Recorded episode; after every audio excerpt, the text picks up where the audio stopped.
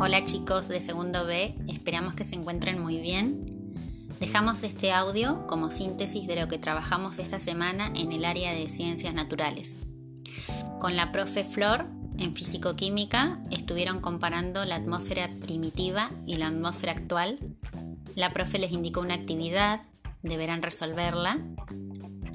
Y desde biología explicamos la teoría quimiosintética, de la cual les voy a dejar ahora un resumen para que ustedes copien en sus carpetas. Solo lo que es texto. Las imágenes les sirven a ustedes para comprender. Bueno, les deseamos un buen fin de semana y nos veremos prontito, la semana que viene, por Meet.